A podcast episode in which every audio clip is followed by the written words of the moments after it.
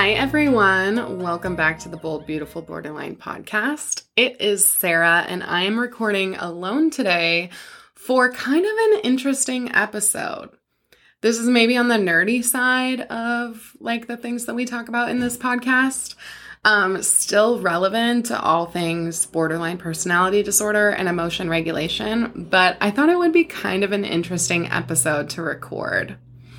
So, as you guys know, I'm a therapist in a private practice. I'm contracted with a Medicaid agency in Oregon. Obviously, we've all done our fair share of therapy. If you haven't, highly recommend it. Um, it's a pretty interesting process to be a patient and learn about yourself. It's also a very interesting process to be a clinician. Like, let's be real, y'all know that I only came into this work to try to fix myself and my family. Um, I'm really grateful that it's met like allowed me to meet a ton of really rad people, but um I often find myself reflecting back my work into my own mental health. I think that's a pretty human trait, so here we are. But what I want to talk about today is the owner of my agency recently added in a assessment tool into our electronic reporting system that I've been using with clients who experience like emotion dysregulation. And I wasn't aware of this tool before to like quote unquote score how dysregulated people might become or how regulated people are. And so I naturally was like, oh, I have to do this. Um, if you guys have been following along, like in previous episodes with my ADHD assessment and like diagnosis process, I only realized I was struggling with attention because I was doing the self reporting scale with my clients.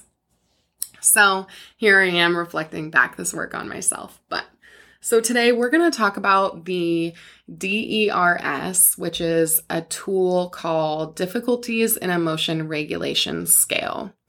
It's kind of interesting. Um, nobody's ever used this with me before. I don't think it's very widely used, but I kind of thought it would be fun if I did the scale for myself, obviously while talking to y'all, and did it comparing like how I perceive my past behavior past behavior meaning like behavior a few years ago, maybe when I wasn't completed, when I hadn't completed a DBT program, when I wasn't properly medicated, and all of those things. So, we're going to go through all of the assessment questions together, and I'm going to talk about my before and my now kind of rating.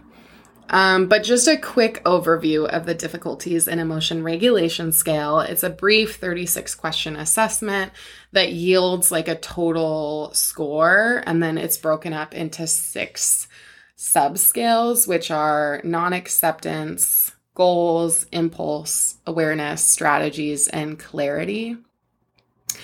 Um, it's interesting because it offers us like knowledge about how people um, are regulated, but it doesn't like it literally says in the scoring interpretation an elevated score of the DERS is not synonymous with a borderline personality disorder diagnosis.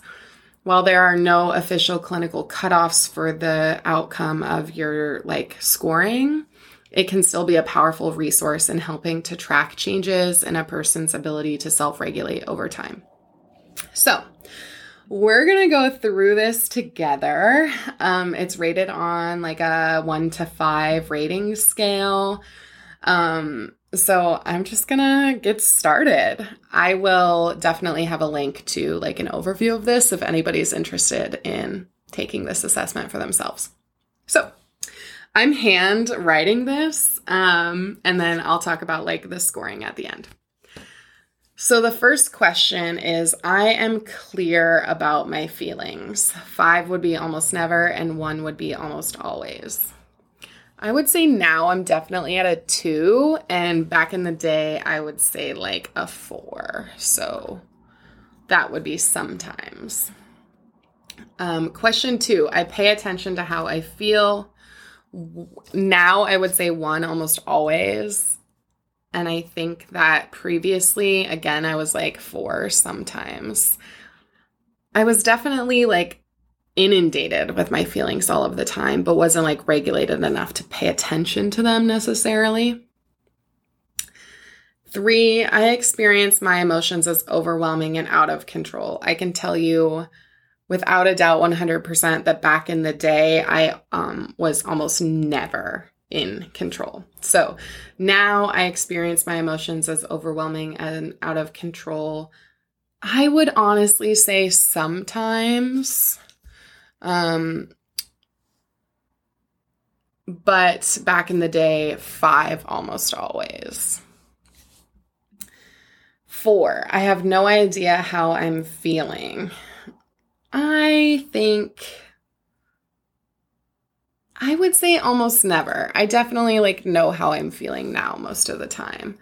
Back in the day, I would say most of the time I wasn't able to like label how I was feeling just because the feelings were too big. Five, I have difficulty making sense out of my feelings.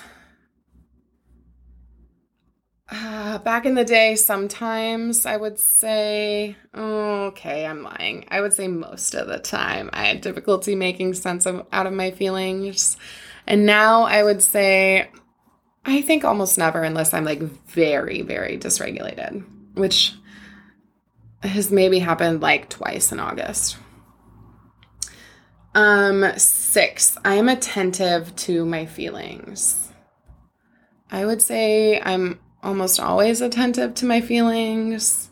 I really am working at like naming them and doing the skills and all that good stuff. But back in the day, probably a five, like I just couldn't be attentive to my feelings because they were just so big. like y'all know what I'm talking about. Like they are big. Um, seven, I know exactly how I'm feeling. Still, I would say most of the time I do, but definitely not always. And then back in the day, I would say like sometimes I could label my feelings, but I would say it like leans on that almost never. So let's be honest about that. Eight, I care about what I'm feeling. Absolutely care. Um, back in the day, I didn't care because I just wanted to disappear. So I'm going to be honest and say absolutely almost never. Nine, I am confused about how I feel. I think I still do experience a lot of confusion about how I feel. So I'm going to say three half the time. Just because, like, I recognize that a lot of the time my feelings still are not necessarily consistent with reality when I fact check them, but I don't like behave in a way that's most of the time consistent with that. Um, and I would say a few years ago, I was always confused about my feelings. Number 10, when I'm upset, I acknowledge my emotions. I would say most of the time. And my therapist, I saw her yesterday, shout out Jennifer, I love you, um, was like, acknowledged how proud she was of me and my progress and like how skillful I am. So I think a two is fair. Um, when I'm upset, I acknowledge my emotions. I'm gonna just say almost never. I when I was upset, I was just so upset I couldn't acknowledge anything. 11 when i'm upset i became or i become angry with myself for feeling that way i'm going to say i still feel a lot of anger so i'm going to say most of the time and then historically always Anger and I have a very interesting relationship. Uh, I feel anger a lot. I still feel anger a lot. I just don't always behave in a way that's like consistent with that anger. 12. When I'm upset, I become embarrassed for feeling that way. Almost always, I still feel a profound amount of embarrassment and shame. I can't even cope with it a lot of the time. Um, actually, my therapist challenged me to maybe tell my clinical supervisor at my practice that I have a borderline diagnosis as a way of like really trying to fight the shame. She was saying, you know, Sara, you could be like a model for other clinicians that don't necessarily understand borderline personality disorder. Um, like you can help them realize it is possible to be as regulated and as functional as you are. Even though I don't always feel very regulated and functional, but that made me feel good. Um, 14. When I'm upset, I become out of control. 100% without a doubt back in the day, always, always, always, always. My behavior was very out of control. I would say now only sometimes. Only sometimes. And I do want to acknowledge that, like, my out of control behavior now generally is pretty, like, trauma informed and, like, harm reduced. I think that's a fair assessment. 15. When I'm upset, I believe that I will remain that way for a long time. I think I only sometimes think that now. And I think mostly it's my depression that makes me feel that way. But I used to think that my emotions and feelings would last forever and never stop. So a five. 16. When I'm upset, I believe that I'll end up feeling very depressed. I'm going to be honest, I lean to depression so much. So five still, almost always. And then historically, five still. And like, this is kind of the thing with borderline, right? Is that it's a personality disorder for a reason. Some of these things really are kind of persistent across the lifespan. Um, but what we do with them is more effective, and how we let it control our life is more effective. Obviously, like I can already see this looking down at the scoring sheet. I'm way more regulated than I used to be, but there are still some fours and fives in my like now presentation. 17. When I'm upset, I believe that my feelings are valid and important. I'm going to say half the time. It's really hard for me to remember if I thought much about the validity of my feelings back in the day. So I'm going to just go ahead and say half the time too. Because I think I was so overwhelmed and dysregulated that trying to think about if they were valid or not was hard. I probably always did think they were valid, but I'm going to cut little Sara some slack maybe she had some insight that I just don't remember. 18. When I'm upset, I have difficulty focusing on other things. Okay, this is where the co occurring ADHD and BPD live. Like, focus is not my strong suit. So I'm just going to say almost always. When I'm upset, I feel out of control. I used to feel out of control all of the time, forever and ever. And I would say now about half the time I feel like I've got like a really solid handle on control. 20. When I'm upset, I can still get things done. Absolutely not. I talk so much about how I need to nap. Like, that is, things don't get done when I'm upset, but the sooner that I nap and reset, they will be able to get done. 21. When I'm upset, I feel shamed with myself, ashamed with myself for feeling that way. Ah, my black and white brain wants to say yes. But I'm going to say I've been really working on shame, so I'm going to say half the time. But back in the day, absolutely. Full send, as the kids say. Um, 22. When I'm upset, I know that I can find a way to eventually feeling better. I would say most of the time. And I would say back in the day, sometimes a four. The thing for me is like, I have enough data to show me that even when I swing low, I'm always going to feel better because, like, here the fuck I am feeling better. Um, but that used to feel really hard to see. 23. When I'm upset, I feel like I am weak. I wish I knew like what the person who wrote this meant by the term weak, but I guess like emotional weakness probably. Um, I still think that I do feel weak when I'm upset. I would say like half the time because for me, it's like the impulse to just blow my life up is still really strong um, and just ruin all the good things. And then back in the day, I would say most of the time I felt really weak. Wow, we're already at question 24. Um, okay, when I'm upset, I feel like I can remain in control of my behaviors. Ooh, y'all would be so proud. The other day, Andrew and I were in the van coming back from a van trip, and he said something God bless him. Everybody makes mistakes, but he did say something that was like super unfair and inappropriate um, about my mental health. And I turned to him and I said, I can't be effective in this conversation right now. You need to please stop talking for a while. Let me tell y'all what I would have done 10 years ago is like pull the van over and get him and all of his shit out of my car and leave him, probably in a place there wasn't cell reception. Um, so that was pretty profound control. I would say most of the time I am able to control my behavior now. And back in the day, almost never. Shout out to my ex wife for living through some of that with me. um, key point X 25. When I'm upset, I feel guilty for feeling that way. Sometimes, mm, half the time, probably feel guilty. And I think most of the time used to feel guilty.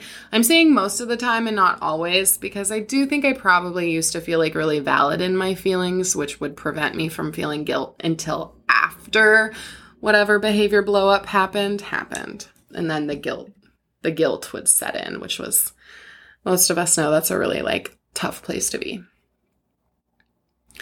26. When I am upset, I have difficulty concentrating. Again, all the time. ADHD. When I'm upset, I have difficulty controlling my behaviors. I'm going to say two sometimes, and then back in the day, always. 28. When I'm upset, I believe there is nothing I can do to make myself feel better. Again, like I know the things, right? Like you guys hear me preach about joy. I think joy is an essential part of staying alive for most of us, but like that's one of my core values. If I am not doing things that give me joy, there's absolutely nothing I can do that makes me feel better. I know what my joy activities are. They're hiking, they're kayaking, they are reading, writing, spending time with my dog, um, eating a giant tub of the most buttery popcorn that exists, extra salt, side of Diet Coke. Like, those are the things that make me feel joy. And so I know that I can lean on them when I'm feeling sad in order to feel better. So I'm going to say one almost never, but I think back in the day it was really hard for me to feel like there was anything I could do to make myself feel better. 29. When I'm upset, I become irritated with myself for feeling that way. I'm still going to say half the time, probably. And Again, like the intersection of depression and then the ADHD loop. Um, when I become irritated, I just kind of loop through that over and over again. And so I would have said almost always when I was younger. 30. When I'm upset, I start to feel very bad about myself. I'm still going to say almost half the time. And back in the day, always. I think shame is like the biggest thing in my life that I'm working on or need to begin to work on, if I'm being honest. Like, even though I can regulate my emotions and even though my emotions feel smaller, I still carry this huge um, feeling of feeling bad. And it's especially tied to my divorce and the end of my marriage. Like, that's the thing in my life that just constantly makes me want to throw up. Like, I feel like I failed everybody and myself because that happened. And um, I think as time goes on, and hopefully as I do more like work around processing that, ideally I'll feel less bad. 31. When I'm upset, I believe that wallowing in it is all I can do. Um, almost never. I know what I need to do when I'm upset, and generally involves going to sleep, which is another thing. Back in the day, probably most of the time. I also want to acknowledge the back into in the day, like I would rely on alcohol and sex inappropriately to try to cope with being upset. So um, maybe that is a form of wallowing. I don't know, but that was my primary tool when I was upset was um, someone give me some vodka and someone give me a man that's gonna fuck me. I like that that's not the thing anymore. 32. When I'm upset, I lose control over my behaviors. I'm gonna say one I'm going to say two. Sometimes I lose control still. And back in the day, almost always. 33. When I'm upset, I have difficulty thinking about anything else. Yeah, I'm going to say almost always. Like, again, the ADHD loop is real. Uh, it's really hard to redirect. I was actually talking with a client about this the other day because they were saying, like, I just can't stop thinking about this situation that happened at work and they're newly diagnosed with ADHD. And I said, Did you know that that is actually a loop that happens in the ADHD brain? Like, it's not your fault you're ruminating. Your brain is literally forcing you to do that. We have to figure out how to make it stop, right? That can't always be an excuse. Or, I don't know, I don't love the word excuse, but it does inform why we feel the things we feel. Um, 34. When I'm upset, I take time to figure out what I'm really feeling. Mm, I'm still gonna say sometimes. Like, I know what I'm feeling, but I don't necessarily take the time to really like work through it. And then back in the day, almost never. 35, when I'm upset, it takes me a long time to feel better. I would say half the time now, um, but back in the day, I mean, it would take me like weeks, if not years, if not decades to try to feel better. And young Sara, that is like rampantly living in me, still is really fucked up about things that happened when I was 12 years old. Um, and that's trauma, that's the intersection of trauma, but I know that I'm a person that needs more time than a quote unquote neurotypical person to like feel better or to return to a situation and repair. Okay, drum roll, final question. When I'm upset, my emotions feel overwhelming. I still feel incredibly overwhelmed a lot. So I'm going to say almost always. Which takes us to the end of this assessment. It's really kind of interesting. What I see on the paper in front of me is a whole lot of one, twos, and threes on the now section and a whole lot of fours and fives on the then section, which I'm going to tally this all up, but generally tells us that I'm a lot less dysregulated or I'm more regulated now than I have been when I was younger, which also tells us like it gets better. Younger me would be so annoyed to hear current me say that, but I mean, it does, it gets better. Okay, I'm going to take a brief pause, add these up, and then come back and talk about it. Okay, I am back with the scoring. I just want to read the scoring interpretation information to y'all. So, the total scores on the DERS range from 36 to 180. There are no standardized clinical cutoffs for this measure. However, prior research su- suggests that the clinical range for the total score varies from averages of approximately 80 to 127. I currently score a 96 so, in that average range for clinical um, concern of emotion regulation, back in the day, and again, like Laurie and I have talked a fuckload about what we have historically presented as or how we present when we are really dysregulated. I would say little Sara from this rating scored 164. So, you know, that's a very dysregulated little human and um she was hurting a lot and I also acknowledge that when she was hurting, she emotionally said and did things that hurt other people, which, you know, is something that we like I have to figure out how to come to terms with or cope with and that is really um consistent with my shame I still like really view myself as a highly dysregulated person and I didn't like the things that I did when I was dysregulated. And I think probably a lot of people relate to that. Um, but I also want to acknowledge the pride that comes with being a much more regulated person now. I'm not perfect. I am so far from perfect. I am still dysregulated and it still takes me a long time. But I guess this experiment for the podcast really just makes me feel hope that like if I've grown this much that there's still a lot of more room for um, growth. So these are my results and I feel okay about them. Um, again, link in the uh, show notes to the DERS scoring tool, which again stands for Difficulties in Emotion Regulation Scale. If it's interesting for you to check it out, feel free. If it's not interesting for you to check it out, don't. As with anything, take what works for, for you and leave what doesn't work for you. Um, just know that we love you guys and we're so excited to be recording podcast episodes again. And I'll see you next time.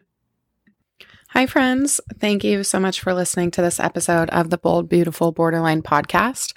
Laurie and I are so grateful that you're here with us on this journey, and we can't wait to dive into more topics in the future with you, all about borderline, and even have some more fun and exciting guests to join us on the podcast. If you really enjoyed this episode, we would love if you would rate, review, and subscribe to the podcast wherever you listen. We would also love to see you interact with us on social media and on our Patreon page. The links to that are included in the show notes, so check us out there. We would be incredibly honored to get to know you all as you get to know us and our recovery stories. We love you, and we'll see you next time.